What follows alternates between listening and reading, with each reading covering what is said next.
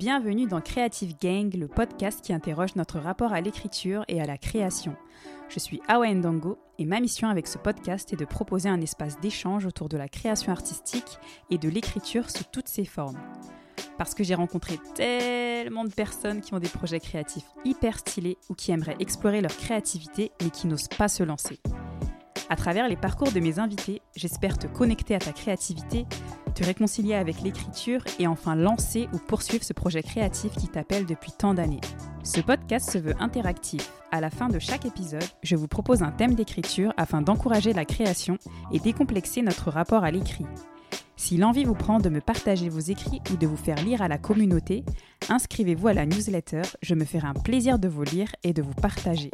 Bonne écoute!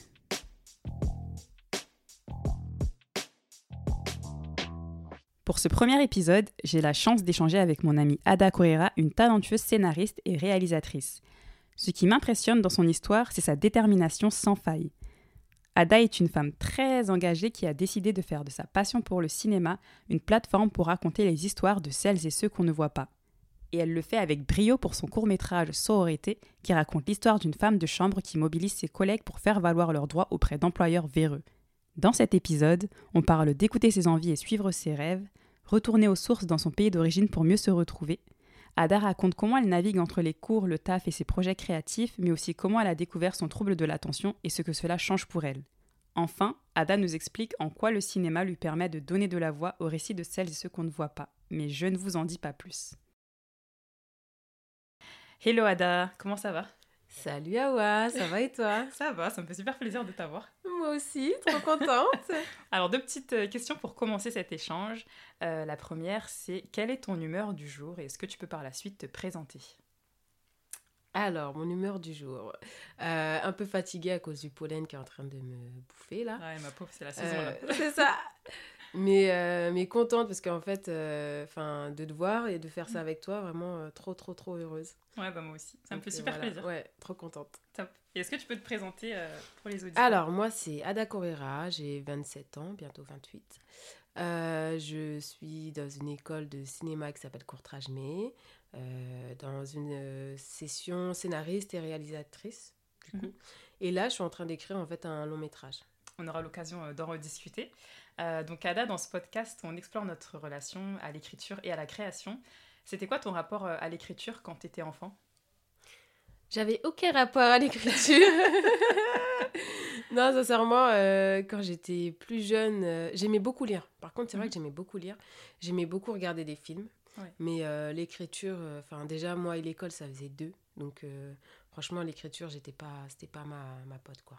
Et à l'école, par exemple, tu vois, quand il y avait des exercices ou des, des choses à faire en lien avec l'écriture, euh, est-ce que c'était plus quelque chose qui ne te parlait pas ou c'était parce que tu as eu des mauvaises expériences, justement, avec euh, l'écriture ? euh, Après, c'est vrai que quand je réfléchis, euh, les meilleures matières, enfin, les matières que je kiffais le plus, c'était l'histoire euh, et la géographie mmh. et le français. Je préférais le français euh, aux mathématiques. Mais... Euh... Bah en fait, l'école, ça m'a un peu traumatisée, j'avoue. Donc du coup, j'étais pas... Je pense que c'est plus le fait d'être traumatisée, de pas trop kiffer. Euh, c'était vraiment ça, j'ai eu des mauvaises expériences à l'école. Et du coup, euh, que ce soit mathématiques, en fait, toutes les matières, j'aimais pas trop, quoi. À part, euh, comme j'ai dit, le français, l'histoire géo, le sport, bien sûr. Mais, euh, mais c'est vrai qu'il y avait pas beaucoup de matières euh, qui m'attiraient. Mais quand tu dis traumatisé, c'est quoi le type d'expérience, par exemple, qui t'ont... Euh... Ben, c'est les profs qui sont pas beaucoup à l'écoute. Mmh. Et en fait, plus jeune, euh, c'est vrai que j'étais pas... Bon, j'étais pas hyper hyperactive, mais un peu quand même. J'étais oui. un peu... Euh, j'avais un peu la tête dans les étoiles. Enfin, euh, j'étais en cours, mais je pensais à autre chose. Enfin, euh, voilà, quoi. Et mmh. du coup, j'avais, j'avais du mal à suivre et tout. Euh, les cours, et du coup, ça fait que euh, les profs, euh, au bout d'un moment, enfin, euh, ils... Je sais pas si c'est à cause d'eux ou pas. Enfin, mmh. certains, si. Hein. Certains, si, c'était vraiment des... bip mais euh, mais c'est vrai que euh, il prenait pas le temps en fait de bien parler avec moi, de m'expliquer les choses, et du coup c'est vrai que ouais, j'étais un peu traumatisée. C'était soit bon bah t'as des t'as un zéro sans qu'on t'explique, ouais. soit euh, enfin voilà quoi, c'était vite euh, bah c'est vrai qu'il y a ce truc à l'école euh, en fait il y a une méthodologie pour tous les élèves, alors que bah tous les élèves ils ont pas le même mode de fonctionnement, le même mode d'apprentissage, et malheureusement vu que les classes elles sont bah surchargées euh, notamment en banlieue, bah c'est, c'est compliqué, quoi. Exactement, c'est ouais. exactement ça. Et du coup, je sais que quand t'étais plus jeune, tu passais des heures à regarder des films euh, à la télévision avec ton père. Est-ce que ça, ça a semé les premières graines de ton envie de devenir euh, un jour réalisatrice ? Et c'est quoi qui t'attirait euh, dans ces films euh, et la réalisation ?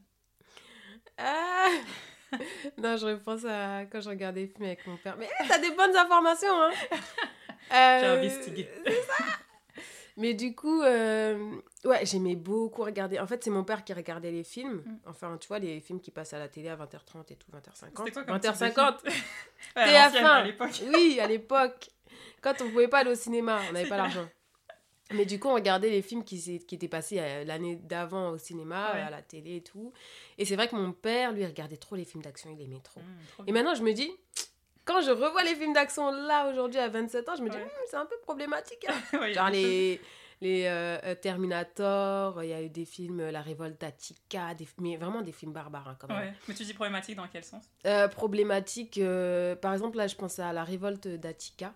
Un film qui parle, en fait, ça se passe aux États-Unis, mm-hmm. c'est des prisonniers, en fait, qui se révoltent dans leur prison et tout. D'accord. Où il y a une majorité de personnes racisées, quoi. Des Noirs, euh, des Hispaniques et tout. Et vraiment, les problématiques. Enfin, là, quand je l'ai revu, alors ouais. qu'avant, c'était « Ah, j'aime trop et tout ». Et j'étais là en mode « Ok ». Enfin, il y a plein de trucs racistes dedans. Il ouais, y a plein de choses problématiques dans ce film. J'étais là « Yeah, c'est chaud ». Et après, bah, je pouvais regarder des films d'action comme ça. Je pouvais regarder des euh, euh, Conan. Bah, c'était avec Arnold Schwarzenegger aussi. Et putain, mais comment j'ai fait pour regarder les films de ce mec ? Ouais, et, euh, ouais, et du coup, c'est, euh, c'est, c'était un mode... Euh, c'était dans le temps, à l'ancienne et tout. Ouais. C'était un peu des barbares. Que même, il y a un truc qui s'appelle... Il y a un film qui s'appelle Conan le Barbare, si je ne me trompe pas. Mm-hmm. Euh, c'est toujours avec le même truc. Il y avait aussi une mannequin qui jouait dedans. Il faut trop que je me souvienne de son nom. Je ne me souviens plus. Euh, qui était une femme noire, euh, qui avait les cheveux ah, super ouais. courts et tout. Et dans, dans les films de Conan, genre, c'était vraiment une... C'était, c'était comme un animal, quoi. C'était ouais, vraiment une représentation chou. d'un animal, d'une sauvage. Mm. Et, enfin, euh, je regardais des films comme ça, mais c'est parce qu'il y avait beaucoup d'action. Et d'ailleurs, je suis encore traumatisée par un acteur. Je me souviens dans le film qui se transforme en serpent. C'était un homme noir aussi, il se transformait ah en serpent. Et Comme à chaque alors. fois que je vois cet acteur, j'ai peur et tout. Je, je repense à cette scène où il se transforme en serpent. Et euh, je pouvais regarder des films comme ça. Je pouvais regarder... Euh, mon père, il aimait beaucoup Louis de Funès aussi. Ah oui, pareil. Il y a un truc avec euh, Louis de Funès. Ah ouais, les darons, ils ont un truc avec... Ils ont un truc de ouf. Mais du coup, hey, c'est un truc... Hey, j'aimais trop. Et du coup, je regardais tout le temps ça et tout, Louis de Funès et tout. Je, je kiffais à mort. Euh, et voilà, quoi, des films d'action, des Louis de Funès. Euh, c'était, ouais, c'était beaucoup ça. Beaucoup. Mais c'est marrant d'action. comment... Euh, comment... Quand on grandit, en fait, et qu'on re-regarde des, des choses qu'on regardait quand on était plus jeune, on se rend compte, mais genre, ouais, comme tu disais, qu'il y avait des choses hyper problématiques. Ah ouais. Et genre, récemment, moi, je pensais à Un Indien dans la ville, mais genre, oh il n'y a, a rien qui va, en fait. Et moi, quand j'étais petite, j'aimais trop, je me disais, ah, trop stylé et tout. Mmh. Mais en fait, non, il n'y a rien qui va, en fait. C'est... Mais bon, après, voilà, heureusement, on grandit, on regarde et euh, on était jeunes. C'est ça, on se pardonne, parce que voilà, c'est on ça. était jeunes, on ne savait pas à l'époque.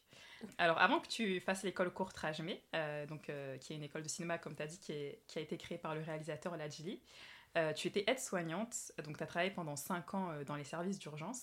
Et c'est intéressant parce que tu racontes souvent que les histoires de tes patients sont une énorme source d'inspiration et d'apprentissage. Est-ce que tu peux nous en dire un petit peu plus et euh, en quoi est-ce que tu as peut-être eu des rencontres qui t'ont marquée ? euh, En fait, le fait d'avoir bossé en tant qu'aide-soignante, vraiment... C'est là où j'ai vraiment... En fait, j'ai bossé en tant qu'aide-soignante, mais dans un service d'urgence. Mmh. J'ai fait cinq ans aux urgences. Et en fait, c'est là où je me suis rendu compte que les urgences... En fait, on voit tout. Moi, j'avais les urgences pédiatriques, adultes, psychiatriques. Mmh. Et du coup, on a toute la population qui passe, toute la population, en fait, qui ont... Euh, toutes les personnes, il y a des personnes qui vivaient la, la pire journée de leur vie, quoi. Et en fait, tu vois tout, c'est le reflet un peu de, de la société, de la ville qui t'entoure, du, de ta ville, quoi, de ton pays même... Et tu vois un peu toutes les personnes qu'il y a, en fait, dans, autour de toi, en fait. Ouais. Et, euh, et leurs problèmes, et leurs... Euh, ouais, leurs problèmes, en fait, surtout. Parce qu'ils venaient pour ça, c'était les urgences. Et vraiment, c'est là où j'ai... j'ai... En fait, en travaillant là-bas, j'ai vraiment grandi d'un coup. Parce que j'ai appris énormément de choses. Parce que j'ai... Euh... En fait, tu travailles avec des, des êtres humains, tu travailles avec des corps, tu travailles avec des, enfin, des gens qui ont des sentiments, qui ont tout, quoi. Mmh. Et, et t'es obligé, tu peux pas travailler dans un milieu comme ça sans te poser des questions, sans, te, sans que ça te fasse des réflexions. Quand tu vois, euh, je sais pas quel exemple tu peux, que je peux donner, mais des, des, des mamies, des papis qui arrivent, euh, enfin, qui ont quatre-vingt-dix ans... Euh, qui sont seuls chez eux, qui viennent se casser le col du fémur. Mmh. Et en fait, tu t'occupes d'eux, tu essayes de tout faire pour qu'ils, a... pour qu'ils ne souffrent plus trop.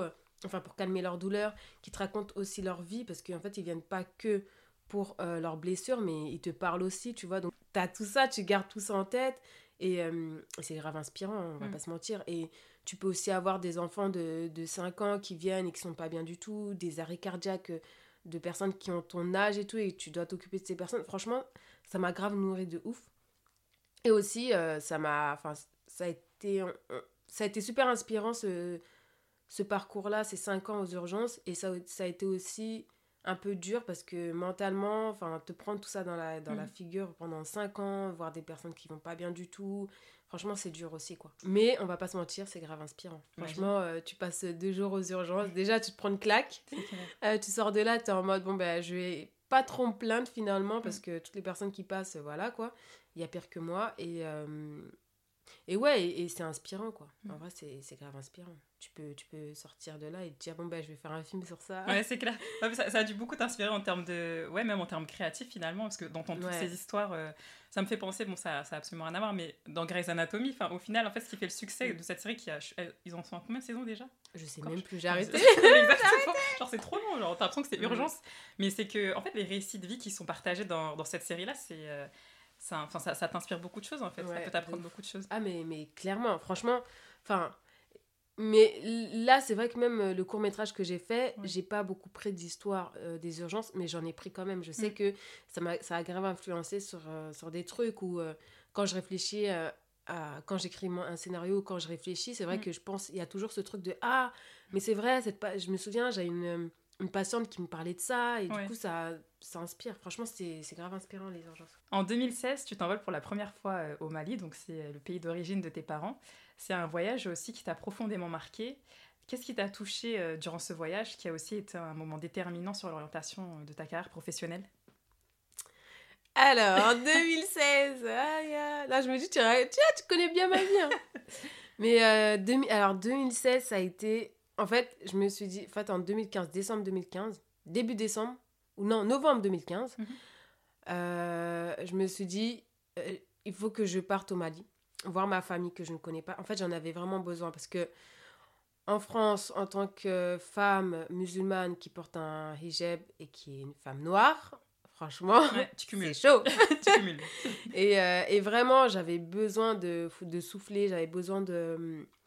de voir autre chose, de voir ma famille en fait, parce ouais. que je savais plus qui j'étais et, euh, et ouais, je savais plus qui j'étais et on m'a fait comprendre, enfin, on me faisait comprendre tous les jours que j'étais pas à ma place, que j'étais pas française, et cetera et tout, et vraiment je, j'ai cumulé plein de trucs qui ont fait que je pétais un plomb. Euh, j'avais, j'ai commencé à travailler en deux mille quatorze, donc j'ai, j'avais un peu de sous euh, de côté mmh. et euh, je dis à ma mère, et euh, d'ailleurs c'est drôle parce que ma mère, on l'appelle la C I A. Bon, la tu connais, hein, toi tu connais.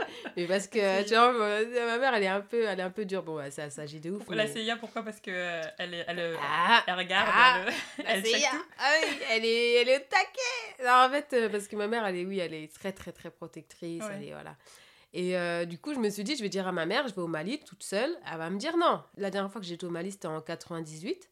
Et là, euh, je vais la voir en mode, ouais, maman, j'ai envie d'aller au Mali toute seule. T'avais quel âge en quatre-vingt-dix-huit ? J'avais quatre ans. Ah oui, du coup, t'as ouais. peu de souvenirs peut-être euh, de ce Peu de souvenirs, j'ai quelques souvenirs, mais peu. D'accord. Très peu de souvenirs. Et euh, du coup, je lui dis, ouais, j'ai envie d'aller et tout, euh, il faut que je retrouve un peu, il faut que je connaisse ma, que je connaisse ma famille, et cetera. Et, tout. Et il faut savoir aussi que mon père, il était déjà parti, euh, il était déjà là-bas six mois avant, quoi. Donc, il y avait mon père là-bas, il m'aurait accompagnée au village et tout. Et là, elle me voit, elle fait « Ah bon ?» et tout. Je me suis dit « Ok, elle va, elle va me dire non, elle va me telle. » Elle dit « Ah bah c'est bien, c'est très bien, ok et tout. Ah, » super. Je fais « Oh !» Ouais, donc là, c'est vraiment concret. Ouais, ouais. Je dis là, c'est vraiment concret, je vais le faire. Et, euh, et en fait, en deux mille seize, ben, je me suis envolée au Mali et ça a été euh, mon voyage. Enfin, c'est même pas... C'est le voyage qui m'a... Pff, ça m'a bouleversée de ouf. Vraiment. Euh, enfin, j'ai vu ma famille, euh, j'ai vu... Euh, j'ai vu un autre mode de vie, en fait. Mais la famille, déjà, ça m'a, ça m'a fait un bien, mais fou, en fait. C'est comme si j'étais vraiment ressourcée. Et et euh... que eux, du coup, ils t'ont pas vu depuis quatre-vingt-dix-huit, donc euh, ouais, et même il y en a qui me... jeune femme. Ouais, exactement. Ouais. Et même il y en a qui me connaissaient pas du tout en fait. C'était, euh, on connaît ton nom, euh, quand on appelle, on dit bonjour, enfin, on, on vous connaît, mais on vous connaît pas, on vous a ouais, jamais vu. Et on est cousines, on est cousins, et franchement, j'ai eu des, des discussions avec des personnes de ma famille et autres, et ça m'a, ça m'a bouleversée. Vraiment, ça, ça a été un... je sais pas comment dire grand, ça, mais un grand moment. Ça a été une grande vague en fait qui est venue euh, sur ma tronche quoi. Et, et quoi, j'ai, comme... j'ai aussi grandi en fait après ce voyage. Franchement, je suis retournée en France, j'ai grandi. Déjà, je me suis dit, enfin, euh, je me suis rendu compte que j'avais grave des préjugés déjà euh, pour les gens du bled et ouais. tout, et alors que c'est pas du tout ça. Et euh, et j'ai appris énormément de choses et j'ai, j'étais en paix avec moi-même en vrai. J'étais grave en paix avec moi-même. T'étais restée combien de temps, du coup, là-bas ? Je suis restée... Non, mais là, tu vas m'insulter. Je suis allée au bled pour deux semaines la première fois. Et tout le monde m'a dit, t'es ouf, tu peux pas aller au bled ah, pour deux coup, en semaines. deux mille seize ? Ouais, en deux mille seize. Deux semaines, ouais. Je suis restée deux semaines. D'accord. Et je suis allée au, vo- au village. Il faut savoir que euh, moi, de la capitale, Bamako, euh, jusqu'à mon village, tu fais douze heures d'autocar. Ah, on connaît. Et six heures de pick-up, tu connais. Ah, c'est dur. Ah, c'est chaud. C'est dur. Et du coup... Et du coup, ouais, ça a été... Et... Mais même, même ce trajet-là, pour moi, ça a été magnifique. Bon, c'était la première fois que j'allais, tu vois. J'étais un peu en mode, allez, oh, c'est beau, les paysages. Oui, voilà. Mais après... Euh, mais ça change en même temps. Enfin, ça n'a rien à voir avec ici, quoi. C'est, ah, c'est mais très pas différent. Du tout. Ouais. ouais, ouais. Bah, la façon de penser. Et tu vois, je pensais même que moi, étant euh, une fille aimant la... qui aime la ville, quand je vais en, au bled, ce que j'aime, c'est le village. Hein. Ça bien c'est être isolée de tout. Ouais, c'est... c'est... Même ah, là, je suis partie après, après deux mille seize, je suis partie au moins quatre fois, je crois. Ah, et euh, les quatre fois, c'était je reste deux jours euh, à la capitale, directement je vais au village. Ouais, non, super. Donc je connais pas de ouf la capitale. Tu bah, c'est bien parce qu'en mais, fait, euh... tu sors aussi ouais, des, un peu des poumons. Moi, c'est pareil avec Dakar. Euh... Enfin, euh, Dakar, je, j'aime bien, mais en fait, je peux pas rester trop longtemps. C'est, ouais, c'est, c'est ça. Concentration mmh. de tout, quoi. Genre, euh, ouais, du exactement. bruit, euh, beaucoup de gens. Enfin, c'est une grande ville, en fait, tout simplement, en fait. Et ouais. euh, c'est vrai que quand on s'éloigne, mais on découvre des. Enfin, des endroits magnifiques et mmh. franchement, il y, y a tellement d'autres choses à voir que la capitale, en fait, quand on va dans les, dans les pays. C'est ça. Et ouais, vraiment, ça a été... Euh, je, je suis rentrée euh, du bled. Franchement, en fait, je me, je me suis dit, bah écoute, en fait, à partir de maintenant, si t'as envie de faire quelque chose, fais-le. D'accord. Vraiment. Juste ce voyage, tu vois, j'étais en mode... Euh, c'est la première fois où je me disais, bon, bah j'ai envie de faire ça, j'y vais, quoi. Ouais, t'as allé jusqu'au bout. Toute seule. C'est vrai. Je connais personne.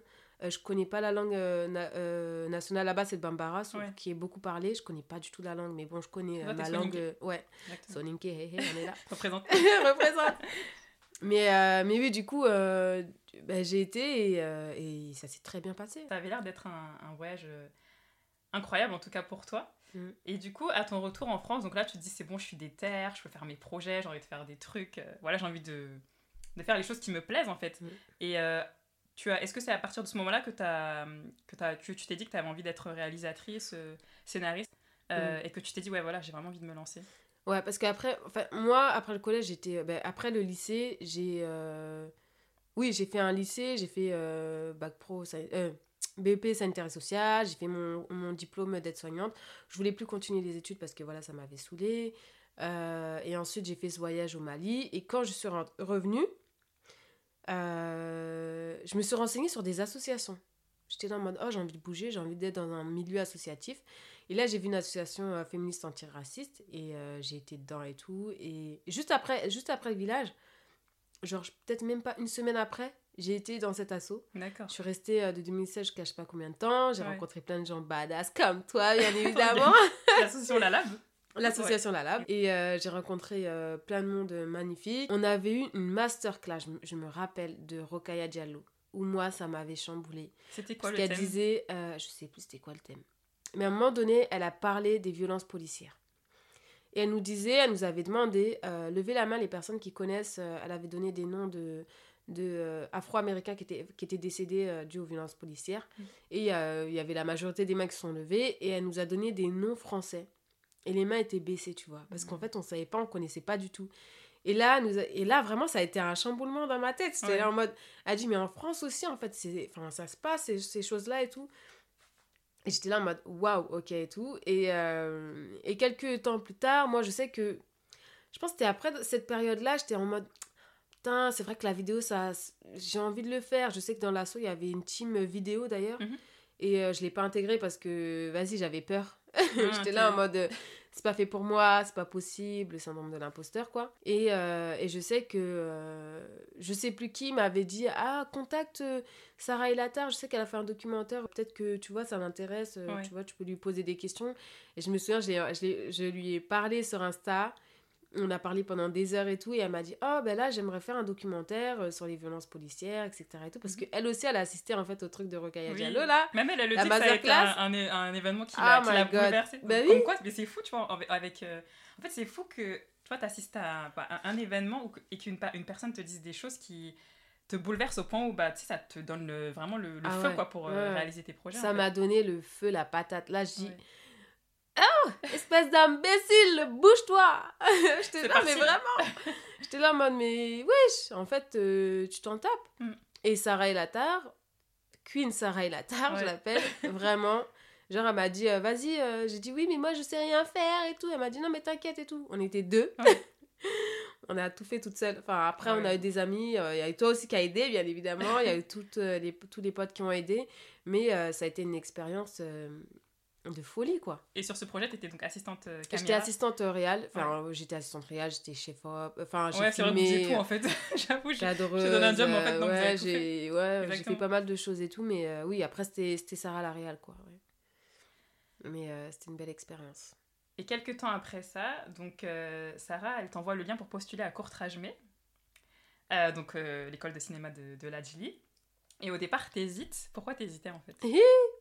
C'est pas ça que c'est passé. Non, en fait, ah, non, en fait non, un an avant. Non, ouais. si, si, si, c'est ce qu'elle a fait. Un an avant, en fait, je sais que c'est une autre amie qui m'avait envoyé le lien, Chloé. Ouais. Ah, et j'étais au bled avec elle. Et elle me dit postule. On était au bled sur l'ordinateur. Mm-hmm. J'ai, j'ai pff, que de la dé. Genre, je sais même pas ce que j'ai envoyé. Ils ont dit, c'est quoi vos références? J'ai envoyé Beyoncé, nanana, et tout. Non, mais ça, c'est la honte, je l'ai jamais dit. Mais euh... Et t'en prises quand même, j'ai envie de dire. Non, première, première année, j'ai pas été prise, du coup. Ah, mais je savais pas. C'est la première année. D'accord. Oui, j'ai joué personne. C'était la honte. Ouais, mais non, bah, et euh... bah, comme quoi, faut persévérer, au final, t'as ouais. été prise. Et la deuxième année, euh, du coup, euh, Sarah et Bouchra, ils m'ont motivée en mode, tu t'inscris! Et vraiment, la dernière, enfin, le dernier jour, j'étais là en mode encore, mais non, c'est pas fait pour moi, c'est pas possible. Et le dernier jour, j'ai postulé et, et voilà. Et grâce à elle, j'ai été prise. Oui. Enfin, bravo. Ouais, c'était top. Super. Le stress, euh, plus, plus, plus. Hein. Ouais. C'était un vrai stress, mais c'était top. Et t'as réagi comment quand t'as su que t'étais prise?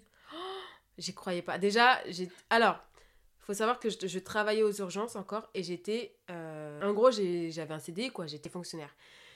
Et euh, on m'appelle, on me dit « Oui, vous avez été euh, présélectionné et tout, faut venir à l'oral. » Ok, bon, je vais au truc oral et tout. Euh, déjà, le stress total, la salle, elle était euh, pleine.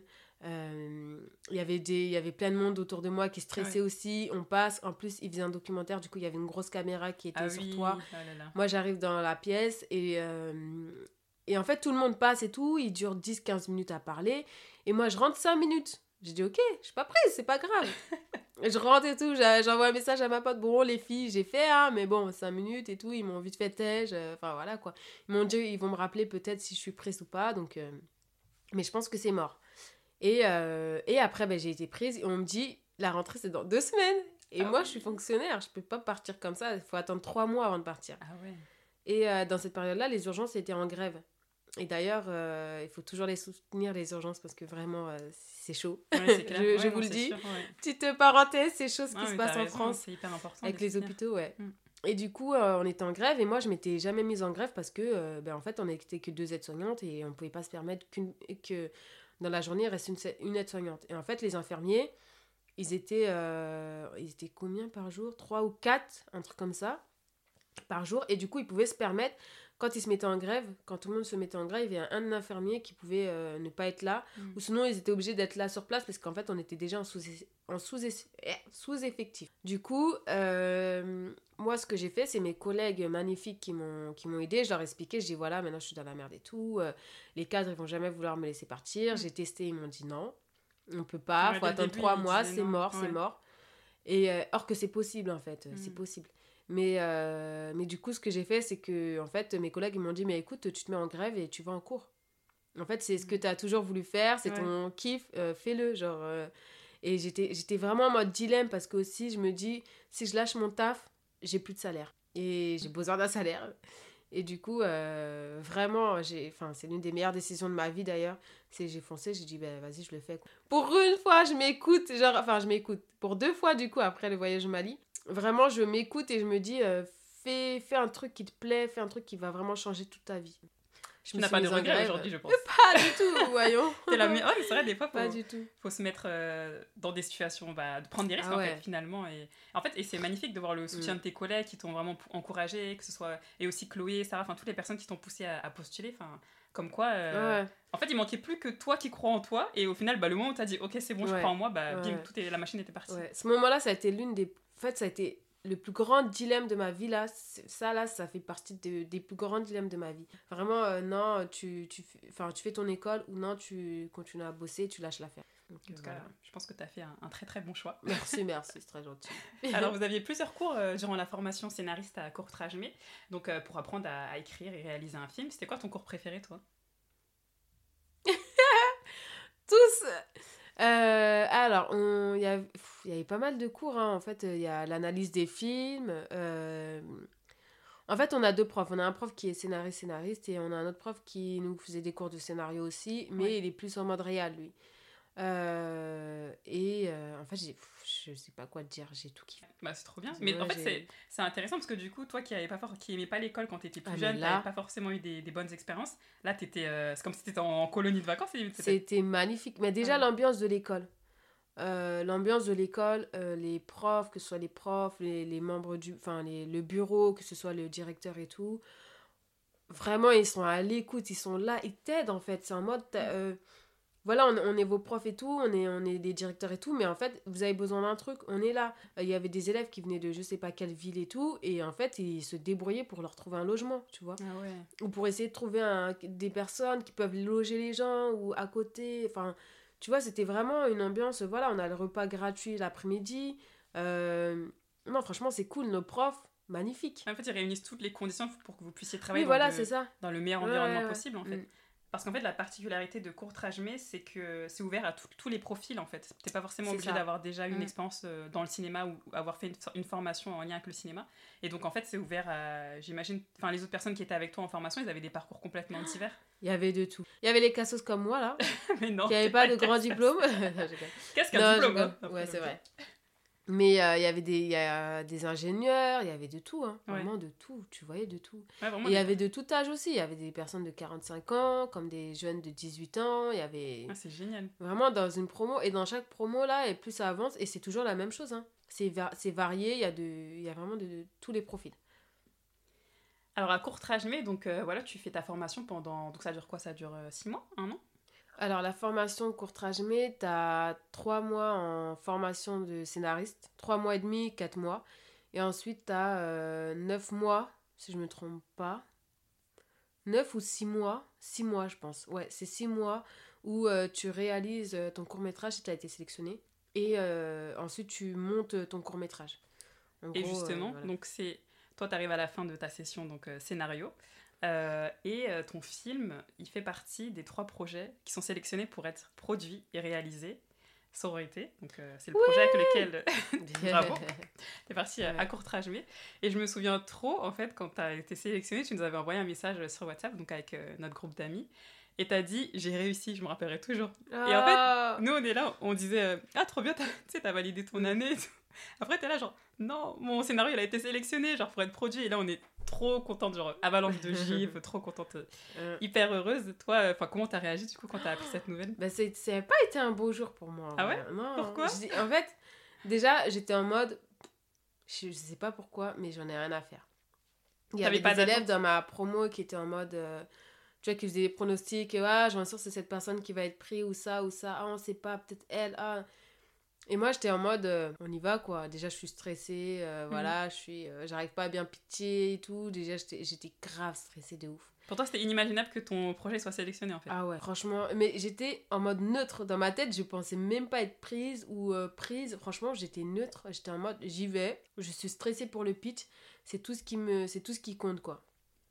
Et... Euh... Et ça a été compliqué après quand euh, du coup j'étais sélectionnée, parce qu'en fait t'as les autres élèves qui n'ont pas été sélectionnés, en fait qui mmh. sont pas bien, et, et en fait tu t'en veux, t'as l'impression que même il y a des regards euh, voilà quoi, ouais. qui sont en mode vénère contre toi, t'es là ok, d'accord, tu vois, t'es, t'es pas... Ouais, c'était, c'était compliqué, hein. ouais, c'était, pas, c'était pas ouf ouf, hein. J'avoue que... Quand Parce que vous avez su, tous euh... travaillé du coup ces derniers mois sur votre projet de scénario avec ouais, l'espoir de, d'être ouais, euh, produit ou réalisé. Mmh. Ouais. Donc euh, non, ouais, ça a été un peu, ça a été un peu compliqué. Et comme je t'ai dit, c'est... T'as l'impression aussi qu'il y a des personnes qui comprennent pas. Ah, ben bah, tu vois, il y a des personnes qui ont fait leur pronostic et du coup, ils comprennent pas que j'ai été sélectionnée moi ou mm. qu'un tel a été sélectionné et que, tu vois... Et du coup, enfin, euh, j'ai vu ça, j'ai ressenti un peu ça et ça a été pas... Ouais, non, je comprends. Mais j'étais ouais. trop contente de le dire à mes potes. Ouais, non, mais c'est quand même nous aussi. À ma famille, ouais. j'étais contente et... Euh... Et c'est bizarre, mais j'étais pas, enfin, j'étais pas en mode « Ah, c'est bien, Hada ». J'étais juste en mode « Je l'ai fait » parce qu'en fait, déjà, j'ai tout abandonné et j'ai dit à ma famille et à mes potes « Bon, bah, je, je me lance dans ça ». Ma famille, déjà, ils étaient en mode « Ok, vas-y, t'auras pas de salaire, c'est chaud, nanana ». Et là, juste leur dire « Bon, bah, j'ai réussi ». Genre, j'étais trop contente en mode « Ok, t'as réussi à faire... Euh, Enfin, t'as lâché un truc, mais c'est pas pour rien, quoi ». Parce que eux, comment ils ont réagi quand tu leur as dit euh... Ça n'a pas été facile. Hein. Enfin, ah ouais. mes frères et sœurs, en fait, le truc, c'est que... En fait, on est tous... Chacun... Euh... Ma mère, elle, elle travaille pas, mon père, il est à la retraite, et du coup, on gère tout ce qui est loyer, et cetera, et tout, gaz, électricité, et tout. Et ça tournait bien. Ouais. Moi, je payais énormément de choses. Euh, mes frères aussi, mes sœurs aussi, tout, mais moi, je payais énormément de choses, parce que j'étais euh, euh, la plus grande, en gros, qui reste encore à la maison ouais. et tout. Et euh, le fait qu'il n'y ait plus mon salaire, ça a été compliqué, quoi. Tu vois, enfin... Et en plus, vas-y, j'ai mal fait les choses maintenant. Enfin, avant, je, je voyais pas ça, mais j'étais en mode euh, sur la défensive. Bon, bah, ouais. je vais faire ça, et puis voilà. Au lieu de parler à tout le monde en mode bon ben voilà, j'ai, enfin, je change de métier, je, j'ai trouvé une formation, je vais faire ma formation, du coup ça va être compliqué les loyers et tout, j'étais plus en mode défensif en ouais. mode bon ben je me casse, je paierai plus et puis voilà quoi, ouais. tu vois, donc euh, ouais, t'as dû trouver voilà. un peu à ajuster ouais. ton rythme à, à, ouais, tes, réali- à tes réalités mmh. quotidiennes. Mais mes frères et sœurs, je les kiffe parce que mmh. en gros ils ont trop bien pris, genre ils ouais. m'aident, ils me soutiennent, ils étaient là et tout. Euh, quand je leur parlais de, de tout ce que j'ai fait, ils étaient toujours là à l'écoute, trop contents et tout ça. Et euh, bon, ma mère, après, c'est compliqué. Ouais, elle, euh, toujours. La Célia, toujours. Ah oui, oui c'était, ouh, c'était un peu chaud. Pour elle, c'est pas un métier, quoi. Même oui, mon aussi, père, bien hein. sûr, exactement. Ah oui, c'est ouais. un truc, euh, ok, enfin... Euh, ouais, les professions c'est quoi artistiques, c'est... Il y a toujours ce truc un peu compliqué, c'est vrai, d'expliquer... Euh... Bah, parfois à nos parents, mm. qu'est-ce qu'on fait exactement, parce que c'est pas des métiers traditionnels. Enfin, c'est plus simple d'expliquer que t'es comptable, que t'es infirmière, que t'es aide-soignante, euh, et cetera, que de dire euh, ouais, bah je fais du cinéma, je fais de la musique. Euh, mm. Tu dis ouais, bah, à quel moment tu touches de l'argent en fait dans, dans, voilà. dans ton métier, tu bah, vois. C'est exactement ouais. ça. Ouais. Ton court-métrage raconte l'histoire de Djéné, donc c'est une femme de chambre de quarante-cinq ans qui est embauchée par une agence de sous-traitance. Elle travaille dans un grand hôtel parisien et les conditions de travail sont absolument déplorables. Un soir, elle découvre l'une de ses collègues qui est inconsciente euh, à cause justement bah, du rythme de travail qui est intense. Djéné décide de mobiliser ses collègues pour faire entendre leur voix. Il y a beaucoup d'arrêts parmi vous.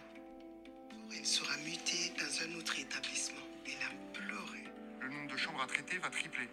Tout ce qu'il veut, lui, c'est le boulot, que le boulot soit fait et puis c'est tout. On a impérativement besoin de vous. Si vous n'êtes pas déterminés, si vous ne luttez pas, personne ne viendra vous présenter vos droits dans un plateau.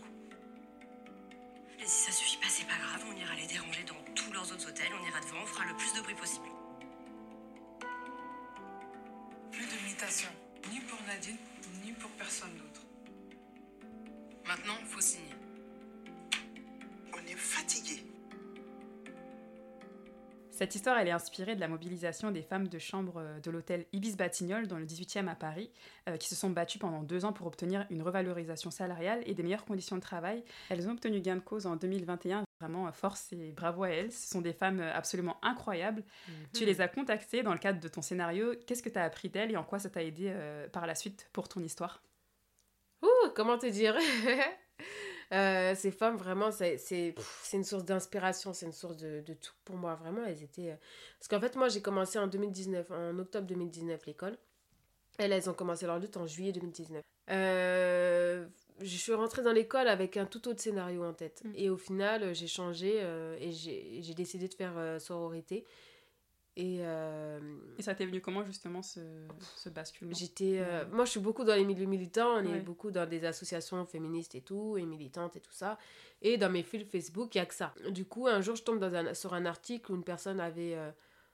un de mes potes avait, post... enfin, avait posté un truc comme oh, il y a les femmes de chambre, il y a ces femmes de chambre là qui sont en, en... en grève et tout nanana. Et juste avant, quand j'étais en déprime parce que j'avais plus d'idées de scénario, j'avais, j'ai entendu mon prof dire à un autre élève euh, faut pas faut pas avoir peur de retourner en arrière nanana dans vos idées et tout, et j'étais là mais il a pas tort en fait. Et euh, et moi au tout départ, enfin j'avais un cahier, un espèce de cahier tout pourri et tout chez moi à l'ancienne, où j'écrivais toutes mes idées qui me passaient par la tête et tout, j'écrivais plein de trucs et tout, d'idées, d'histoires, et, euh, et en fait je suis retournée dans ce cahier là et j'avais écrit un jour genre une maman qui, est, qui a perdu son mari, toujours dans le drame, hein, toujours dans le drama, qui a perdu son mari, qui devait trouver un emploi euh, parce que pour subvenir aux besoins de ses enfants, et, et elle parle pas français, etc. et tout. Et euh, j'étais, je me suis dit, ah, je vais présenter ça et tout comme court-métrage. Et j'ai vu ces femmes-là. Et je fais, mais en fait, c'est d'elles qu'il faut parler. Genre, mmh. euh, en fait, vas-y, on s'en fout. Enfin, non, on s'en fout pas, mais de, des femmes qui perdent leur mari et tout. Mais euh, il faut des femmes qui, vas-y, quoi. Badass, qui sont là, quoi. Pour la poigne. Qui, ouais, qui vont faire retourner un peu, euh, un peu plein de gens. Et, euh, et ouais, en fait, c'est... Enfin... Du coup, moi, j'étais dans leur manif. J'étais devant leur piquet de grève. Et c'était magnifique. Enfin, tu parles avec elles, c'est... Pff, tu peux pas rester là et dire euh, ouais, c'est cool ce que vous faites, c'est mmh. tout. Non, j'étais là, j'avais envie d'y aller tous les jours. Ce qu'elles ont fait, c'est, c'est magnifique, vraiment. Ouais, elles donnent beaucoup de force. Mmh. Alors moi, j'ai eu la chance de voir ton film lors du festival Ciné Banlieue à Saint-Denis. Il est absolument magnifique. Franchement, ça fait tellement du bien de voir ce type d'histoire euh, sur grand écran. Et je pense aussi que ça me touche particulièrement parce que ce sont des jobs que mes parents ont fait, comme des milliers, euh, si ce n'est des millions de parents euh, immigrés. Euh, ils ont connu euh, voilà, le, le ménage, euh, faire des ménages dans des grands groupes puissants qui ne respectaient pas toujours leurs droits, euh, la difficulté à gérer un job tout en ayant ta vie de famille à côté. Et ce combat voilà, qui est mené par ces femmes incroyables, c'est juste euh, très très émouvant. Et je trouve aussi euh, que ce type d'histoire, ça fait du bien parce qu'il y a tout ce récit sur les parents issus des vagues d'immigration des années soixante-dix et quatre-vingts qui soi-disant baissaient la tête, euh, ne luttaient pas. Mais c'est pas vrai en fait, euh, mmh. sur la forme, ils se mobilisaient, pas tous de la même manière, mais lutter ça prend des formes différentes. Et faut pas oublier que les coups de la lutte, ils sont pas les mêmes pour tous. Euh, donc ces femmes de l'hôtel Ibis Batignolles, elles se sont quand même mi- mises en grève pendant plus de huit mois, ce qui, euh, ce qui est fou. Il y a eu des cagnottes, il y a eu beaucoup de soutien, mais voilà, en attendant, elles avaient leur vie euh, à gérer euh, à côté. Donc euh, c'est un très bel hommage que tu leur rends. Euh, je trouve qu'il s'inscrit aussi dans la continuité des combats euh, que d'autres ont menés. Oh, merci. merci, merci. Mais oui, je, je, suis, je suis totalement d'accord avec toi quand tu dis... Euh, on entend trop les gens dire « Ouais, ouais, nos parents, ils ont baissé la tête, mais nous, mm. euh, t'inquiète, on est là. » Non, non. Si là, on est là maintenant et qu'on peut parler et qu'on peut faire des choses, c'est parce qu'eux, ils se sont battus juste avant, en fait. Ouais, ils clair. ont mené des combats de folie. Euh... Avec des, des gens qui leur... Enfin, des racistes, mais de fous, quoi. Des, enfin, ils ont vécu des, des choses de ouf. Il y a eu des morts, il y a eu mmh. énormément de morts et tout. Même si aujourd'hui, il y a encore des, des décès dus au racisme et dus à, à, à plein de choses et tout. Au racisme d'État et tout. Mais, euh, mais à l'ancienne, en fait, ils se sont battus pour nous aussi, quoi. Ouais. Pour les générations futures. Et je pense qu'en fait, il faut que nous, on continue. Et, et le combat, il est long. Et, mais en fait... Euh, mais ça s'est jamais arrêté, ça, ça, ça a commencé par nos parents, par nos arrière-grands-parents et par nos arrière-arrière-grands-parents. En fait, ouais. tout le monde s'est battu pour, pour qu'au, qu'aujourd'hui, en fait, là, on soit là et qu'on puisse parler et qu'on puisse vivre et qu'on puisse faire des choses, travailler et tout. Hein. Jamais de la vie. Les gens qui disent ça, là, ça me rend ouf. ouais, non, nos parents, ils ont baissé la tête. Mais, mais pas du tout, mm. mais vous vous rendez pas compte. Et en plus, ça témoigne aussi vraiment de, tu sais, la, en fait, l'ignorance de l'histoire des luttes que, ouais. qui sont pas euh, assez abordées, justement, ben, dans les programmes scolaires. En tout cas, nous, à notre époque, je sais pas si ça a changé, mais je sais qu'à notre époque, c'était pas du tout abordé. Les luttes post-coloniales, moi, je les ai apprises bien, bien plus tard, euh, ouais, au début de la vingtaine. Et euh, en fait, bah oui, il euh, y a eu... Y a eu beaucoup de luttes en fait qui ont été menées par nos parents et, et d'autres personnes et que juste c'est juste qu'on on les connaît pas mais ça a toujours été là en fait. Ouais, je suis d'accord avec toi parce que là je fais ma chaude en mode euh, ouais ça m'énerve les gens qui disent ça, mais en fait moi j'étais aussi pareil avant, enfin euh, j'aurais pu dire aussi cette phrase hein, en ouais. mode nos parents ils ont baissé la tête et tout, mais c'est comme tu dis, c'est une ignorance, c'est un peu euh, parce qu'en fait on connaît pas, parce qu'on nous mmh. apprend pas notre histoire euh, à l'école. En fait on nous apprend pas tout ça et pareil moi j'ai appris tout ça parce que je je suis des milieux militants, enfin euh, je suis dans ces milieux là. Et du coup, ben, j'ai appris ça, mais j'ai jamais appris ça nulle part. À l'école, j'ai mmh. jamais appris ça. On nous parlait de la Seconde Guerre mondiale et tout, qui est très intéressante et enfin, qui, je pense, c'est une obligation d'apprendre ça. Mais c'est vrai qu'il n'y a pas n- notre histoire à nous, des enfants d'immigrés, tu vois. On est où ? C'est ça. Où sommes-nous ? On est français, tu vois. Et, et on a une, une histoire, enfin... Qui, qui a beaucoup, enfin nos grands-parents ils ont fait énormément de choses en France en fait. Non, et du vrai, coup moi je pense que, ouais. et c'est pour ça que je pense qu'il faut que, enfin nous aussi, enfin moi dans mon échelle c'est en mode dans le cinéma, dans les films, dans l'écriture où je peux le faire, où je peux montrer ça, mais euh, je pense que toute personne, enfin chaque personne en fait c'est à nous aussi de, ouais. malheureusement parce que sinon c'est pas l'école qui va faire ça. Ouais c'est sûr. De parler de nos histoires et de, des vécus de nos parents et de nos grands-parents quoi. Il y a un passage du film euh, où les femmes de chambre se réunissent pour parler euh, d'une mobilisation. Et euh, Siham, qui est l'une des collègues, dit cette phrase. Mmh. « Vous pensez sérieusement qu'on va vous écouter ? Nous, on va nous écouter ? On n'est même pas visible dans la rue, on nous voit pas, dans la vie de tous les jours, on nous voit pas, c'est pas possible. C'est un passage euh, que je trouve marquant et qui est une réalité qui concerne euh, bah, des millions de Français, des éboueurs, au personnel de ménage, à toutes ces personnes qui travaillent très tôt ou très tard. Moi, j'aime bien les appeler euh, les étoiles de l'aube et de la nuit, parce oh. qu'on les voit pas, ils sont pas considérés dans la société, alors que c'est grâce à eux que tout est propre, euh, qu'on est dans des environnements agréables et tout ça euh, au prix de leur santé. Faire ce film, est-ce que c'est une manière finalement pour toi de les mettre en avant et raconter des histoires qu'on voit jamais sur grand écran ? C'est beau. Euh, bah, bah, c'est exactement ça en fait, c'est donner la voix aux sans-voix, c'est donner des... En fait, euh, avant d'écrire, dans... quand j'écrivais sororité, dans ma tête c'était il faut qu'on voit des personnes qu'on n'a pas l'habitude de voir. Ces personnes-là, les éboueurs, les femmes de chambre, et cetera et tout, ils se réveillent super tôt, ils se réveillent super tôt pour pouvoir bosser, pour pas qu'on les voit. Ils prennent les premiers trains, ils vont bosser et tout, et en fait on, on les voit pas ces gens-là. Mm. Non, on se réveille, on va sur Paris faire notre shopping et tout, les poubelles, ils sont propres, enfin, tu vois, enfin, ils sont propres, ils sont vides, ou en tout cas, ils sont pas débordantes, mmh. les, les, les euh, hôtels, c'est propre, les toilettes publiques et tout, dans les centres commerciaux, c'est propre et tout, mais on voit pas les gens faire parfois, tu vois. Les rues, elles sont propres, or que la veille, c'était dégueulasse, et ouais. tu te dis, oh, comment ça se fait que c'est, c'est bien nettoyé comme ça ? Mais parce qu'en fait, c'est, les, c'est ces personnes-là, en fait, qui étaient là pour nettoyer. Et ça m'a fait un déclic parce qu'une fois, euh, moi j'habite en banlieue dans le quatre-vingt-quinze et euh, je dois prendre un train, euh, presque un T G V frère, euh, pour arriver sur Paris. Et du coup, euh, je sais qu'il y avait des... Les, euh, euh, comment on appelle ça ? En tout cas, les gens qui font le ménage dans tout ce qui est station de train et tout, euh, qui étaient en grève. Ça, j'en avais entendu parler. Mais un jour, euh, du coup, je prends... Non, j'ai pris le train pendant une semaine. Et je disais, tiens, et tout, c'est bizarre, il y a un truc qui a changé dans les gares. Et euh, genre, au bout de quatre jours, je vois les poubelles qui débordent, ouais. qui sont mais dégueulasses. Mais j'abuse, hein, quatre jours, peut-être au deuxième jour, hein, deux ou troisième jour, mais dégueulasses et tout. J'étais là, oh, mais comment ça se fait que c'est comme ça et tout ? Et c'est là que tu te rends compte que oui, en fait, s'ils sont pas là, en fait, c'est, tout est dégueulasse. Mmh. À chaque station que je m'arrêtais, c'était dégueulasse. Les poubelles étaient dégoûtantes, débordantes et tout. Et j'étais là, mais wesh, en fait, sans eux, on n'est rien. Enfin, la France, elle est dégueulasse. C'est, c'est pas propre, c'est, c'est, c'est dégueulasse, quoi. Ça m'est arrivé aussi de voir ça. Je sais plus c'était en quelle année, mais ils faisaient une grève, pareil, aussi dans les métros, euh, bah, enfin, dans les métros parisiens. Et ouais, c'est un truc de fou, comme ouais. en, en peu de jours, tout ce qui s'accumulait. Et enfin... Euh, bien sûr. Tu vois, tu te dis, mais pourquoi, en fait, ces personnes-là ne sont pas considérées à leur juste valeur et, et ça pose aussi la question, c'est vrai, finalement, pourquoi il faudrait qu'on, les, qu'on ne les voit pas ? Genre, pourquoi il faudrait qu'ils travaillent hyper tôt et hyper tard, en fait ? Il ouais. n'y a, a pas de raison. Enfin, mmh, mmh. Tout le monde fait les ménages chez soi, je veux dire, il n'y a pas de... C'est, c'est, c'est pas logique, en fait. En fait, ils demandent juste... Et, et c'est ça, le pire, c'est que c'est même pas des... Ils ne demandent pas qu'on leur donne cinq mille euros par mois, ils demandent juste d'être... Avoir un truc normal, mmh. avoir des salaires normaux, être traités comme des êtres humains, en fait. Comme des personnes qui travaillent à leur juste valeur. En fait, ces gens-là, on, on, en fait, on les carotte, tu vois. Enfin, on les carotte, en fait. On essaye aussi de douiller ces personnes-là. Qui, en fait, ils ont un métier de, de ouf, qui, euh, qui, en fait, euh, qui détruit leur corps physiquement, qui détruit leur corps mentalement, parce que te réveiller tous les jours à cinq heures du mat ou quatre heures du mat, euh, tu rentres chez toi, tu dois faire autre chose, et tu dois cumuler plusieurs boulots, parce que, en fait, t'es mal payé. Ben, en fait, ça, dé- ça détruit ton corps physiquement et mentalement, quoi.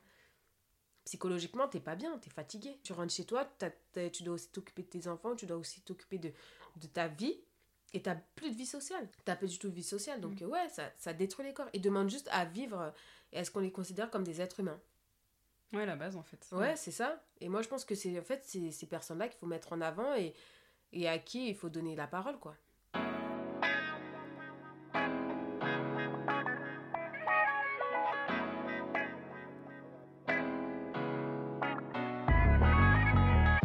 La particularité de la réalisation de ce court-métrage, c'est que t'étais pas seule, euh, donc t'as dû faire équipe avec des étudiants de la section réalisation, donc toujours de l'école Kourtrajmé. Est-ce que tu peux nous expliquer comment vous avez réalisé ce court-métrage à six et c'était quoi vos challenges ? C'était chaud. euh, Alors moi j'étais euh, la, réa- la j'ai créé Sororité. Ensuite euh, du coup il y a cinq autres personnes qui m'ont rejoint pour réaliser Sororité, les réalisateurs.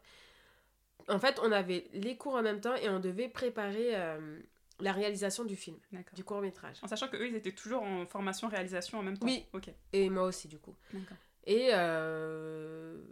et ouais, c'était un peu chaud parce qu'il y a des caractères différents, parce que les réals, ben c'est... Enfin, pas que les réals, les scénaristes aussi, on, on a notre mot à dire, on a envie que notre idée soit prise et tout. Et c'était ce truc de... Et je trouve que ce qui, est, ce qui a fait Kourtrajmé, c'est cool parce que du coup, on est obligé de tourner partout. En gros, on s'occupe de tout ce qui est costume, de tout ce qui est... On, on, on doit s'occuper de tout parce que mmh. en fait, on apprend en même temps. En fait, chacun, chacun euh, teste un peu chaque poste. C'est ça, pour chaque jour, il y a une personne qui réalise, il mmh. y a une personne qui est premier assistant, il y a une personne qui fait... Euh, tout le truc autour costume, il euh, y avait quoi d'autre, il y avait la régie, costume, euh, assistant réal, réalisateur et il euh, y avait un autre truc, je sais plus trop. Mais du coup tu tournes et en fait c'est une, une formation rapide, enfin express quoi, mais t'apprends beaucoup de choses. Mais ce qui est compliqué c'est en fait de bah, du coup de de faire la réalisation du film, le, la post, euh, enfin avant avant la réalisation, il faut préparer, il faut préparer les plans, il faut dire quel plan on a envie de faire. Et t'as six personnes qui ont six ah idées oui. différentes, qui vivent différemment, qui voient les choses différemment en fait. Donc du coup, on devait se répartir les, euh, les plans, et cetera et tout.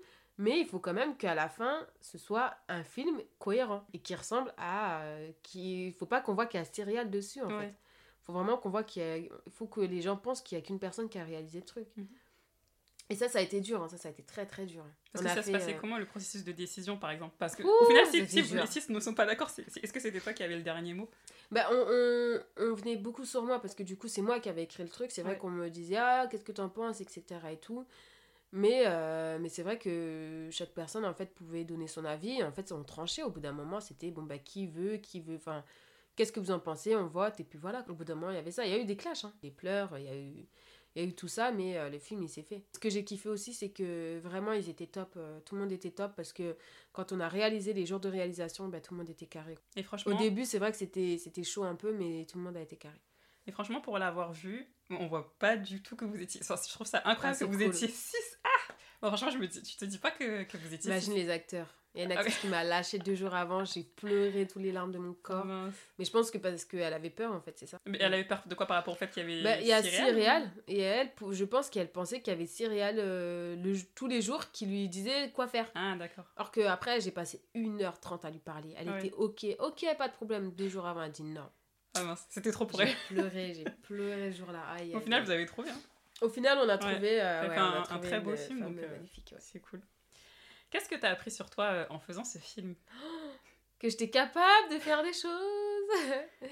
euh, non, j'ai, j'ai appris beaucoup. Franchement, tu sais, du début de Kourtrajmé jusqu'à la fin, c'est le premier jour de Kourtrajmé quand j'ai vu... Non, le, j'abuse. Le deuxième jour de, de réalisation, quand j'ai vu ce que j'ai écrit était en train d'être joué par un acteur, c'est là ouais. que j'ai dit, ah en fait, Ada, euh, ça va, hein, t'es quelqu'un. Hein, ouais, tu vois ? Mais avant ça... J'étais là en mode, bon, j'écris, ouais, c'est bien. Ouais. Les gens me disaient, ah, c'est bien et tout, ouais. Ouais, ça, ça te paraissait c'était... plus concret, en fait. J'avais l'impression de... que j'étais une autre personne, en fait, et j'étais pas du tout dans, dans Ada, quoi. C'est moi qui a écrit le truc et tout. Et, euh, et au final, non, j'ai... Franchement, là, je me suis dit, en fait, oui, en fait, t'es capable de faire des trucs. Est-ce que tu te sens fière d'avoir euh... fait ce film ? Est-ce que tu te dis, je voilà, c'est, c'est Ada, voilà, oui, c'est moi, j'ai fière. fait ce film. ouais, ouais, ouais, c'est compliqué, en vrai, c'est un peu compliqué ouais. encore aujourd'hui, mais, mais oui, oui, je suis, je suis contente. Ta famille, elle a vu le court-métrage ? Ma mère n'a toujours pas vu le court-métrage. Qu'est-ce qu'elle attend ? Bah, c'est moi. euh... T'oses pas lui montrer ou ? Si, en fait, un jour, j'ai essayé de lui montrer, mais vas-y, ma mère, elle est un peu, elle est un peu dure et tout. Déjà, elle a le seum que je sois dedans. Mais, elle est euh... encore en phase d'acceptation. Ouais, ouais, c'est ça. Mais en fait, euh, oui, je pense qu'il faut que juste qu'un jour que je me pose, que je lui mm. mette, euh, que je la prenne en otage, que je, je sais pas, je l'attache sur une chaise et que je lui dise, tiens, c'est ce que j'ai fait. Ouais. Non, mais je pense qu'elle va être tellement fière. Ouais. Elle est pas prête, en vrai. Hein. Elle est pas prête. Peut-être c'est ça. Elle-même, elle sait qu'elle est pas prête, c'est pour ça. D'accord. Mais ouais. Et du coup, bah, t'as rejoint la formation long métrage, cette fois-ci de Kourtrajmé, depuis à peu près un an maintenant. Ouais. Euh, donc tu prépares la version longue de Sororité. Sororité, pardon. Euh, dans quel, t'es dans quel état d'esprit en fait euh, par rapport à ça et sur quoi t'as envie de mettre l'accent euh, pour la version longue ? Euh, bah écoute, c'est un peu plus dur. Je pensais qu'il fallait juste prendre le court métrage et continuer d'écrire la suite. En fait, non, tu dois tout péter, tout casser, tu vois, et tout recommencer et refaire mmh. ça bien propre et euh, que ce soit cohérent. Et là, euh, je vais mettre l'accent sur... Euh, en fait, je, je suis une grande fan de Ken Loach, des films de Ken Loach. Et euh, Ken Loach, il est beaucoup... Il suit beaucoup ses personnages euh, dans l'intimité. Mm. Il est beaucoup avec eux et tout. Et c'est ce qui fait que c'est beau et que c'est bien.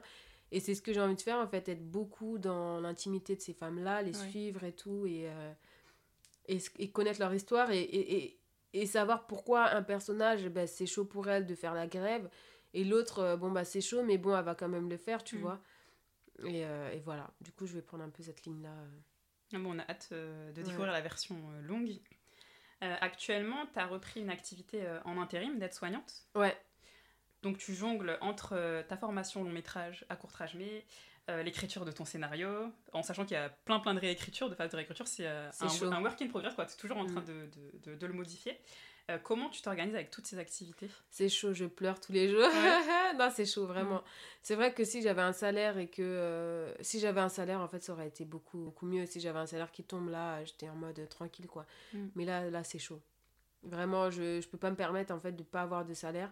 Faut que je vive, en fait. Faut que, faut que je vive. Et, mmh. euh, et j'ai pas le choix que de, d'écrire, euh, du coup... Enfin, de, de bosser à côté, quoi. Du coup, j'ai repris. C'est vrai que c'était chaud au départ. Mais euh, là, je suis dans un endroit qui est vraiment top. Hein, oh, bah, mon pote qui est bien et qui... Et du coup, ça va. Bah ouais, mais justement, en fait, dans ce podcast, j'aime bien aussi parler des, des réalités des créatifs. Euh, voilà, que ce soit aussi bien sur le plan financier, en termes de santé mentale, dans la vie ouais. quotidienne. Euh, parce que bah, c'est pas tout le monde qui, qui arrive tout de suite à... Enfin, il y a très peu de personnes, j'ai envie de dire, qui arrivent tout de suite à, à se rémunérer avec euh, leur activité. Toi, comment tu te motives euh, quand, par exemple, t'as des baisses de morale euh, et de motivation ?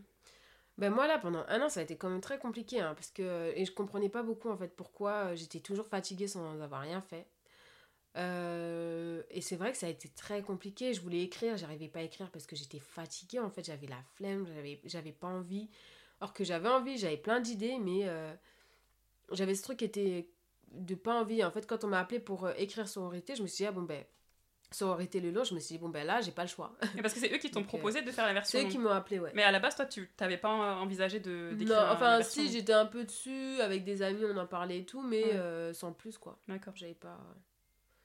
Mais voilà. Mais ça t'a motivée, du coup, quand ils t'ont... Ah oui. Euh, ah ben, je me suis dit, au moins, ça va mettre un gros coup de pied, là, ouais. aux fesses, et je ne vais pas avoir le choix.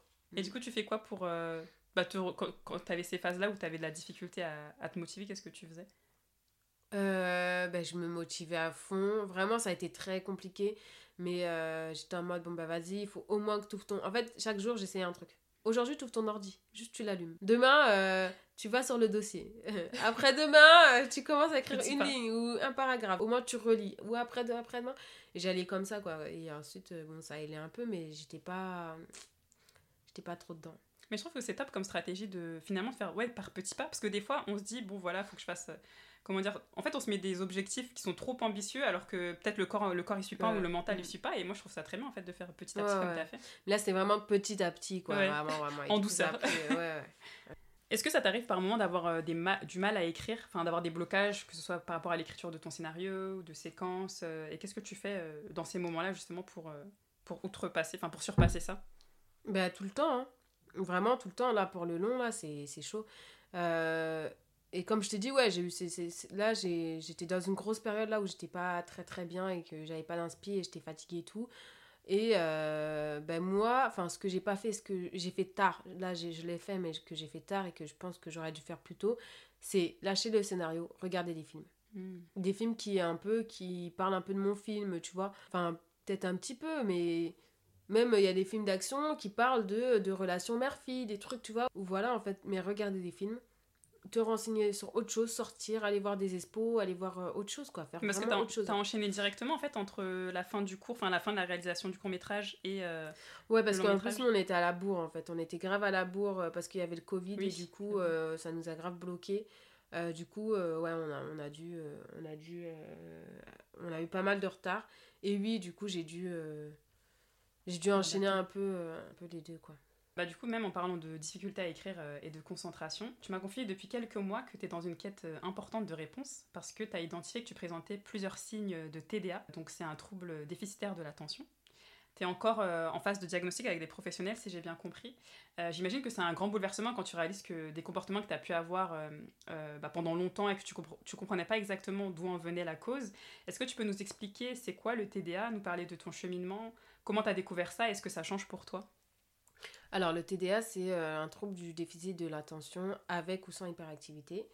Euh, j'en parlais, en fait, avec mon médecin parce que, du coup, pendant un an, là, comme j'ai dit, j'étais dans une phase de très fatiguée, sans rien faire, un peu euh, vraiment euh, déprimée. Vraiment, en fait, c'est comme si j'avais des... ces symptômes-là, en fait, je les ai toujours eu un peu sans la fatigue. Mais tu sais, le truc de, bon, bah, t'es mal concentré, t'es pas bien concentré, euh, t'oublies euh, plein de choses, parce ouais. que des... on m'appelle la tête en l'air, même il euh, y a des potes qui disent que j'ai un cerveau de mec parce que j'oublie plein de choses et tout. Sympa. Et euh, je te jure, trop drôle. Mais euh, du coup, là, c'est aujourd'hui, je me dis, ah ouais, les bâtards. mais, euh, mais du coup, ouais, en fait, j'ai, j'ai toujours eu, en fait, des stratégies qui font que, ben, j'arrive à m'en sortir dans la mmh. vie de tous les jours, tu vois. Mais là, pendant un an, depuis qu'en fait, euh, j'ai eu Kourtrajmé, en fait, je suis rentrée à Kourtrajmé, j'ai pas eu le temps d'être fatiguée ou pas. Parce ouais. que ça a été rapide, rapide, rapide. Pendant un an, euh, il y a eu le court-métrage, l'écriture et tout. On a tout enchaîné. Du coup, j'ai pas eu le temps de, d'être fatiguée. Après ça, ben, ça a été... Pff, ouais, blackout. C'est là où euh, j'ai un peu décompensé, où mmh. j'étais fatiguée, où je... Et en fait, je comprenais pas pourquoi il y a eu cette grosse fatigue euh, sans rien faire, que tous mes symptômes que j'ai toujours eu euh, dans la vie de tous les jours, ils se sont plus accentu- accentués et tout. Et je suis tombée euh, sur euh, je suis tombée sur un truc sur internet, euh, une personne qui parlait de ça et tout. J'étais là, mais ça ressemble trop à ce que j'ai, en fait. Mmh. Et euh, j'en ai parlé à mon médecin qui m'a dit, mais pour moi c'est trop ça, faut que tu ailles voir euh, ben, soit c'est un neurologue, soit c'est un psychiatre. Et j'ai laissé un message à des potes pour savoir s'ils connaissaient un bon psychiatre. On m'a donné le contact, j'ai été le voir, et en fait, en parlant avec lui, il m'a dit, ben, en fait euh, oui, c'est ça. Mmh. en ouais, fait, donc ça a été confirmé ça, ça a été confirmé. D'accord. Ouais. Et euh, ben là, après, il faut que je fasse des examens et tout pour savoir si, pour lui, il veut me mettre sous traitement et tout, mais ouais. euh, c'est vrai que les traitements, ça fait peur. Tu mmh. te dis, ouais, un traitement pour la concentration, voilà, c'est chaud et tout. Euh, mais, mais ouais, en fait, pour l'instant, je suis encore en mode, euh, ben, on verra pour le traitement, quoi. Faut que je fasse des, textes, des tests et tout, et ensuite, euh, ensuite, on verra. Mais du coup, ça m'a soulagée parce que j'ai eu toutes les réponses à toutes mes questions. Le fait que l'école, j'y arrive pas, que... Euh, qu'il y a des choses, vas-y, que oui, je suis tête en l'air, mais c'est pas de ma faute. Exactement. que, enfin, il y a plein de trucs, enfin... Oui, en fait, j'ai eu les réponses à toutes mes questions. Et juste en ce diagnostic, au bout de vingt-sept ans. Ouais, c'est fou. Ça, c'est généralement, fou. C'est quelque chose qui est diagnostiqué tardivement. Ben, ou... tôt, chez l'enfance. Normalement, t'es... Normalement c'est, quand... enfin, c'est souvent à l'école où t'es hyperactif et tout et tout. Moi, j'étais pas super euh, hyperactive. J'étais un peu hyperactive. Mais, euh... mais c'était plus... Euh, j'ai du mal à me concentrer. J'ai du mal à suivre les cours parce que j'étais toujours dans mes pensées. Parce qu'il y a rien qui me dérange. Parce que quand je suis chez moi, que j'entends la, l'horloge, et c'est pour ça que j'arrive pas à trop bosser chez moi. Il y a un bruit, ça va me déconcentrer, tu D'accord. vois. D'accord. L'horloge qui fait tic-tac, tic-tac, ça, ça me, j'entends ouais. tout le temps, tout le temps, tout le temps. J'entends des petits bruits dehors qui vont me déconcentrer. Euh... Enfin, je vais parler avec des personnes. Euh, des fois, je vais avoir euh, ce truc où, euh, bon, en fait, je pense à un truc là. Dans ma tête. Il y a ouais. quelqu'un qui me dit, « Ah, t'as oublié ça ?»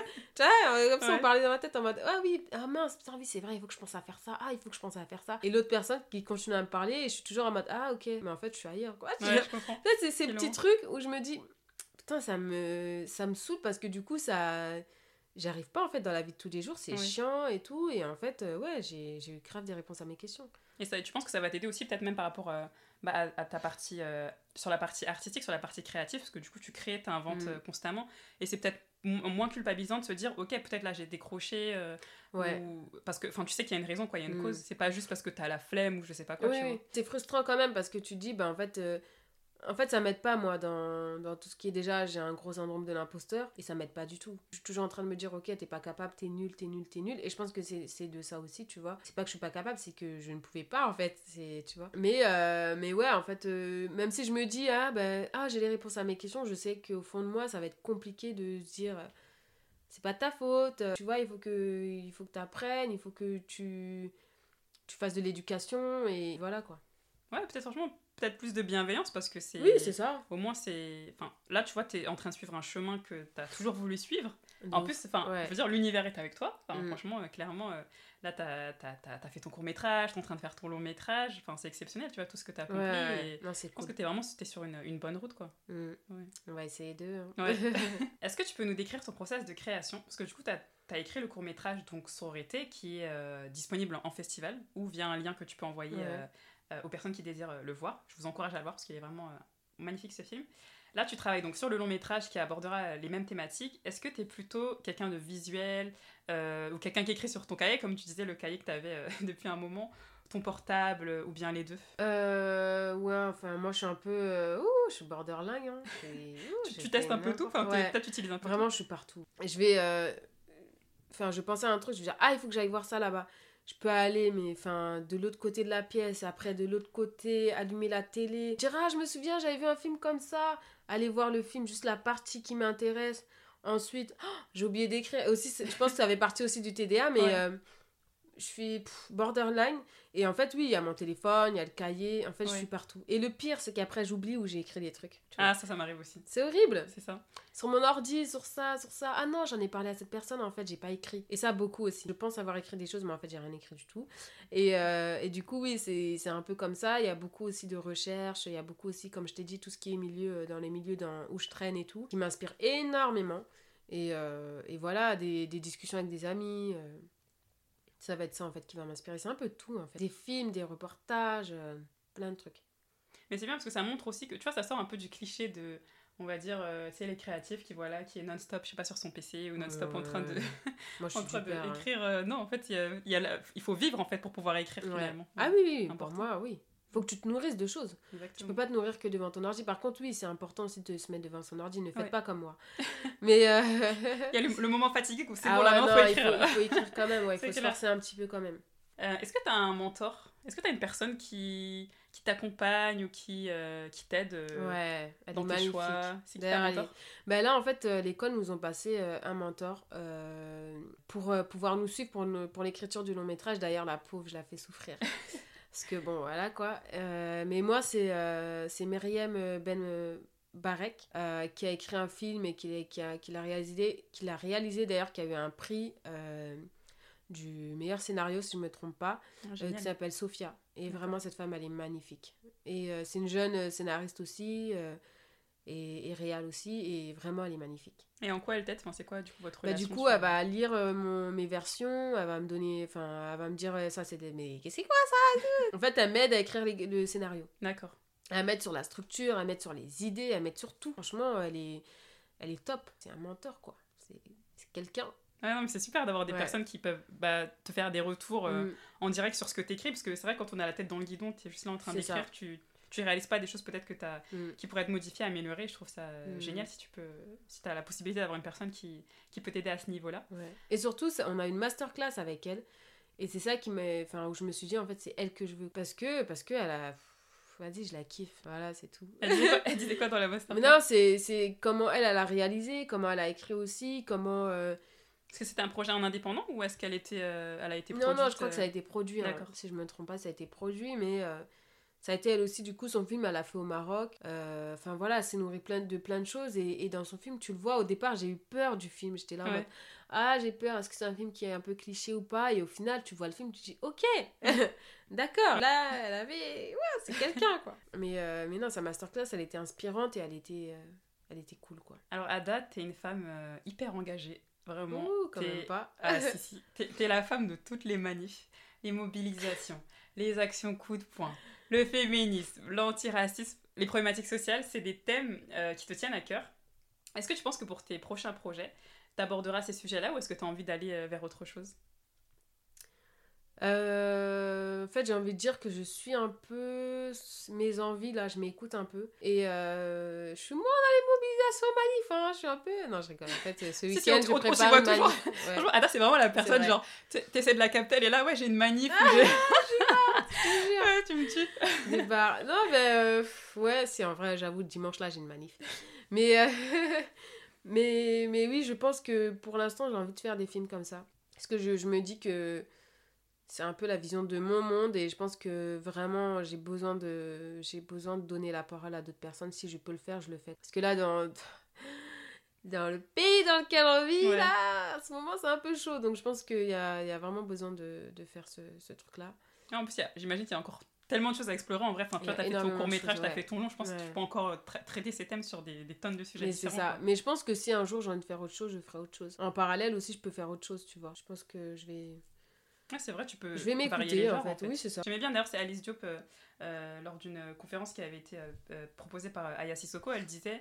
Euh, donc Alice Diop, la réalisatrice, elle disait je, moi je, elle fait en fonction des, de ses besoins du moment et j'avais mm. trop aimé cette phrase parce qu'en fait euh, tu vois à une époque où voilà faut, il faudrait soi-disant suivre les tendances ou faire les choses en fonction de ce qui marche, enfin, notamment dans la, les industries qui, qui rapportent de l'argent, ouais. bah, j'aime beaucoup ce parti pris de dire bah, en fait non moi je vais surtout faire les choses qui me parlent moi qui, ouais. qui me donnent envie en fait. De ouf, exactement, ouais. Est-ce que tu peux nous citer deux personnages de films ou de séries qui t'inspirent et pourquoi? My God. euh, Je suis nulle pour ça, je suis trop nulle. Mais euh, deux personnages mm. Ou même un. Deux personnages, je sais pas, je pourrais pas te dire, je pense. Même si c'est pas Là, un je pense, un film. Je pense à un film, euh, toujours, je vais dire encore Ken Loach, mais euh, le film de Ken Loach, euh, ah, comment il s'appelle ? Lady Bird. Lady Bird de Ken Loach. Il est magnifique. Ça parle d'une femme qui raconte un peu comment en fait elle a perdu euh, ses enfants, enfin ses enfants lui ont été euh, pris par l'aide sociale à l'enfance. Et comment, euh, en fait, là, elle est en train de vivre, mais euh, du coup, à chaque fois qu'elle tombe enceinte, en fait, on lui prend son enfant et tout. Et en fait, les films de Ken Loach, t'es avec le personnage au plus près de, de son intimité et tout. Tu la suis, cette dame. Et tu vois qu'elle fait des efforts et tu vois qu'elle, euh, qu'elle trouve un mec magnifique, euh, que, en fait, toute sa vie, en fait, elle a, fait, elle a priorisé, euh, enfin, elle a fait en sorte que ses enfants soient bien.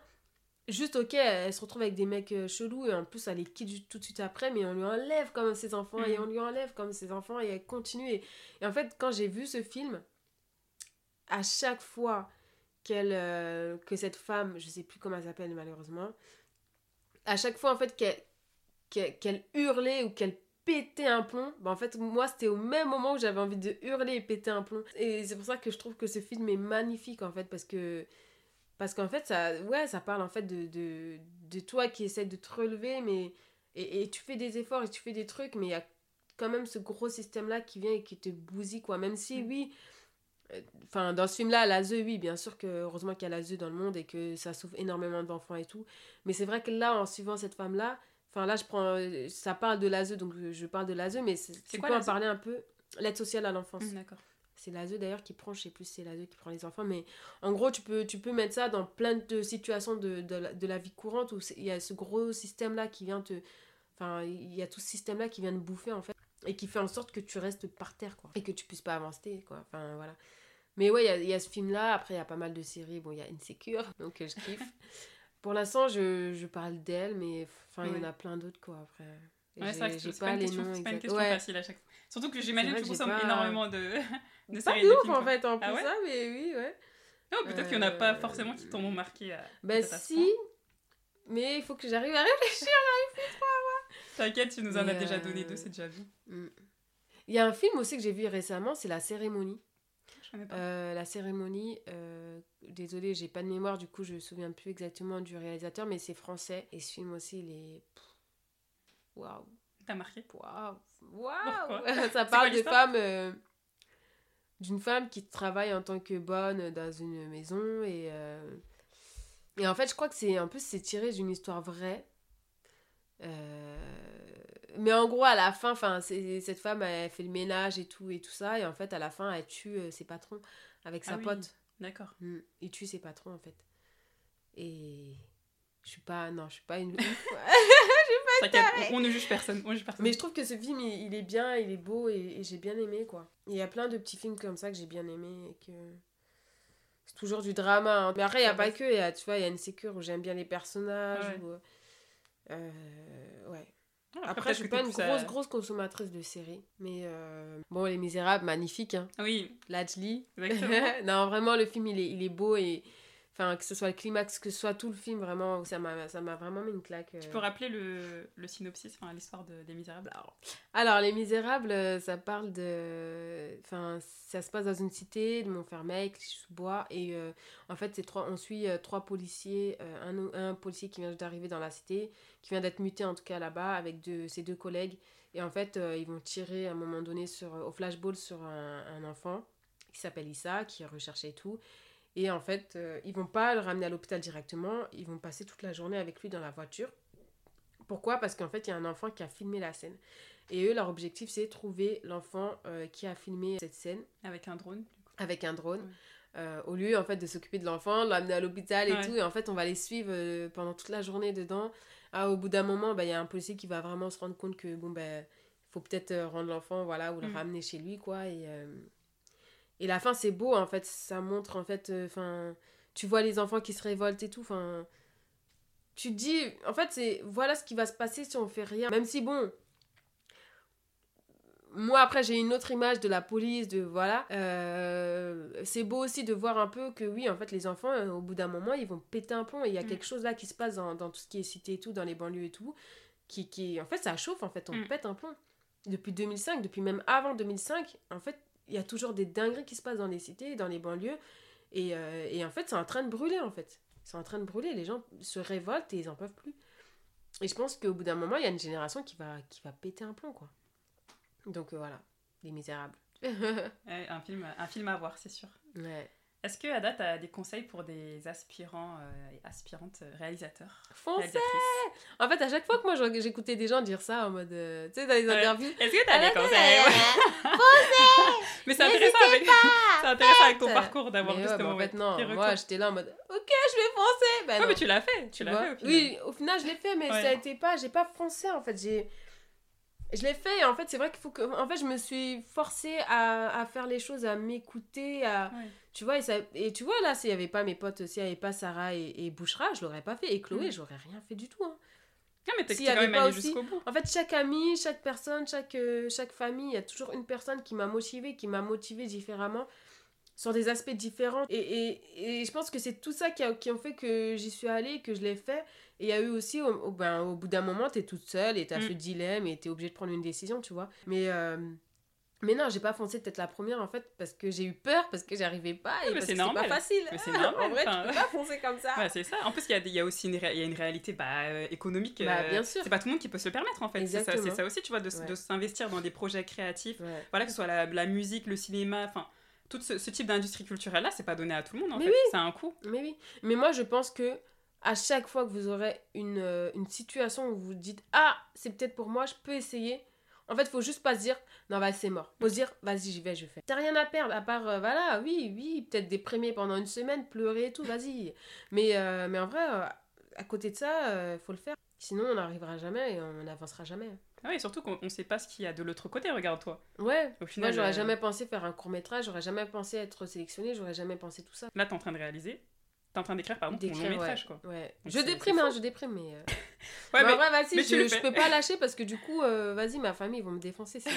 Ils vont me déchirer, désolée, je dis des gros mots dans ton podcast. Non, t'inquiète. Ils vont me déchirer et euh, j'ai pas le choix que de... pas le choix, bah, on, on est content parce qu'au moins, moins on sait qu'il y a quelque chose de beau qui va sortir. Ouais. Même si c'est sur la contrainte. Donc voilà. Qu'est-ce qu'on peut te souhaiter, euh, Hada, pour la suite?